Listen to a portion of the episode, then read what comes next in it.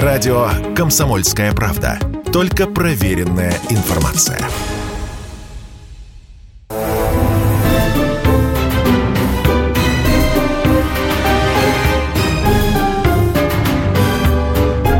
Предыстория.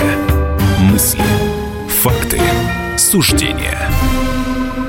Иван Панкин и Павел Пряников, историк, журналист, основатель портала толкователь.ру. Тема, о которой мы будем говорить, это НЭП. А, почему мы будем о ней говорить? Подошел ко мне накануне Виктор Баранец, военный обозреватель «Комсомольской правды», и сказал, что у него совершенно сенсационная вещь буквально в кармане лежит. Он съездил в гости к историку Юрию Жукову. Тот долгое время сидел в архивах и наткнулся на документ, который подтверждает, что автором а, НЭПа был все же не Ленин. Вот сейчас мы послушаем фрагмент беседы Виктора Баранца и историка Юрия Жукова. Я много лет сидел и сижу в архиве, изучаю документы. В каком архиве? ГАЗ-ПИ, Российский государственный архив социально-политической истории. Всегда говорили, что отказ от продразверстки продналогу порожден заботой Ленина, заботой партии о трудном положении крестьян. А оказалось, все не совсем так.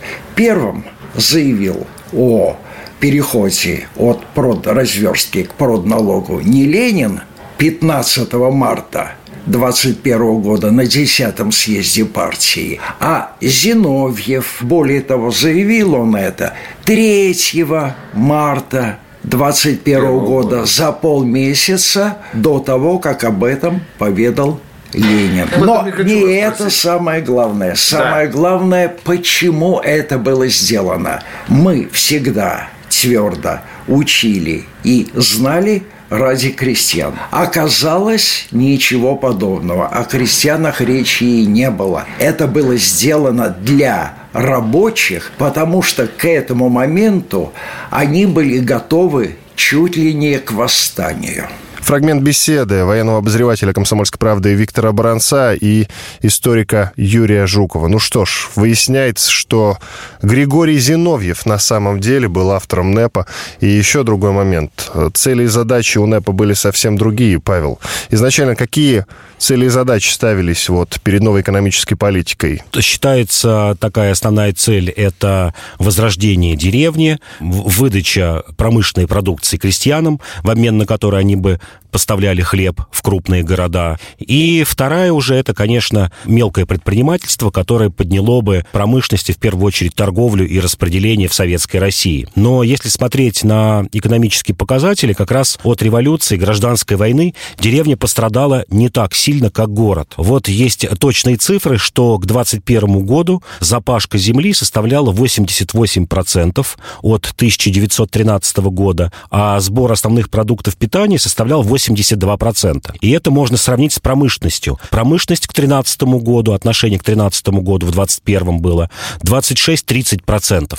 То есть одна четверть была. Крестьянское хозяйство упало всего лишь на 20-25%. Еда у, у крестьян была в сельской местности, но крестьяне не хотели делиться этой едой с городом, потому что городу нечего было дать деревне. Павел, чем отличался НЭП, который придумал э, Григорий Зиновьев, и тот НЭП, который в итоге все-таки вышел из-под Ленина, что называется. В чем разница? Да, разница была в том, что у Григория Зиновьева, напомню, это такой э, мэр Петрограда, вообще один из старых большевиков, глава партийной организации э, Петрограда и Петросовета. Его отличие э, НЭПа было, его и Каменева, в том, что он хотел меньше мелкобуржуазной стихии, за которую ратовал Ленин, и хотел больше контактов с иностранными концессиями, и хотел в деревне устанавливать не мелкотоварное производство, на что согласился Ленин, а ратовал за крупные земледельческие хозяйства, по примеру Америки. Ленин фактически согласился с поражением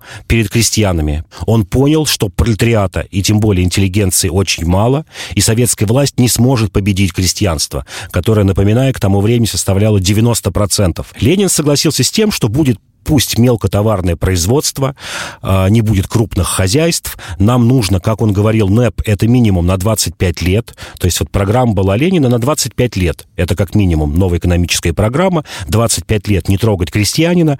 А, потихоньку, да, где возможно вводить крупные хозяйства. А Зиновьев говорил, нет, да, давайте, я согласен с Лениным, что надо возвратить, например, частников торговлю, частников промышленность, но делать нужно крупные хозяйства. По примеру американских животноводческих крупных откормочных комплексов, и, кстати говоря, эти примеры были как раз начались в начале 20 века в Америке, где тоже фермерское хозяйство стали занимать крупные хозяйства. Когда появился трактор, когда можно было пахать сотни тысяч гектар, в Америке появились крупные, ну, такая предтеча нынешних колхозов. Другое дело, что там работали не крестьяне, а такие сельскохозяйственные рабочие, которые обслуживали вот эти вот крупные хозяйства. Передовиком, например, был штат Монтана, в котором появились эти огромные площади, засеянные кукурузой, пшеницей и так далее. Вот в этом было главное отличие. То есть Зиновьев не хотел поражения города перед крестьянами. Если Ленин соглашался, что да, не трогаем крестьянина, пусть живет, как живет, то Зиновьев говорил, да, соглашаюсь с частью программы Ленина, что нужны, э, например, иностранные концессии, нужен мелкий производитель в городе, но крестьяне должны переходить к крупнотоварному производству. Вот в этом была разница между ними. Фактически это та же самая предтеча колхозов, которая потом появилась в 29-30-х годах перед коллективизацией. Но все же НЭП – это достаточно успешный проект, несмотря на то, что у Ленина он был, скажем так, не таким мягким, как у Зиновьева. Как был бы при Зиновьеве. Э, да, э, НЭП это действительно один из самых успешных, я бы сказал, наверное, за всю историю России, один из самых успешных периодов экономического роста. А рост достигал 10-15% рост ВВП в год. Это темпы китайские, то есть даже у Китая сегодня нет, в Китае 6-7%. Всего лишь за 6 лет было полностью восстановлено хозяйство с 21 по 27 год. Вот к 28 году Россия вернулась на уровень 1900 1913 года в каких-то отраслях даже обогнала 13 год, э, с которым потом в течение вот 100 э, лет советской власти, да и даже сегодня иногда мы видим сравнение. Я начал с громких слов, что это историческая сенсация. Во-первых, признаешь ли ты, что это историческая сенсация? Как ты считаешь, почему э, до этого момента об этом не было известно? Почему эти бумаги лежали в архивах? Э, я так понимаю, что все-таки кто-то же обращал на них внимание. Но я бы не сказал слово «сенсация», я бы сказал, что это очень громкий факт.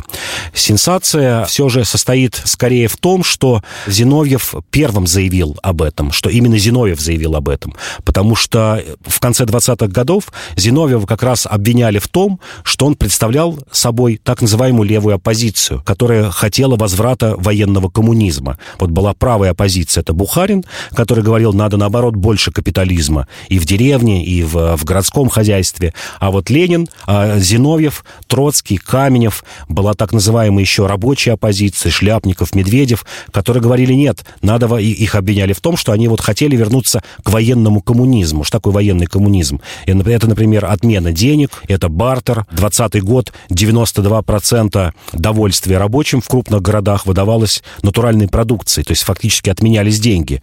Рабочий получал по пайку еду, одежду, топливо для обогрева. Зиновий видел, видел как бы идеал вот в военном коммунизме. И при этом вот такой человек, который был, ну что называется, во много раз более левый, чем Ленин, признает правоту НЭПа. Вот в этом состоит сенсация. Не в том, что это он автор или не автор, автор все же, ну, скажем так, экономических обоснований э, был, как сейчас сказали бы, Совет Министров. И, кстати говоря, в нем большое участие принимал, например, Дзержинский. Вот в этом стоит сенсация, что такой упертый коммунист, такой упертый э, по своей левизне человек, как Зиновьев, признавал нужность НЭПа.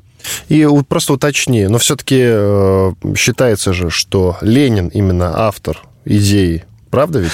Э, Ленин не столько автор идеи, сколько Ленин продавил эту идею. Потому что, понятно, у Ленина была, э, ну, скажем так, у Ленина был самый высокий авторитет в партии. И он первым заявил о том, что и... все, мы идем да, теперь да, дорогой новой да, экономической политики. Да, он первый заявил, это мартовский съезд 21 года, который проходил э, в тяжелейших условиях, потому что в это же время шел кронштадтский мятеж, и вот Ленин уговорил, смог пробить партию на то, чтобы принять новую экономическую политику. Иван Панкин и Павел Пряников, историк, журналист, основатель портала толкователь.ру.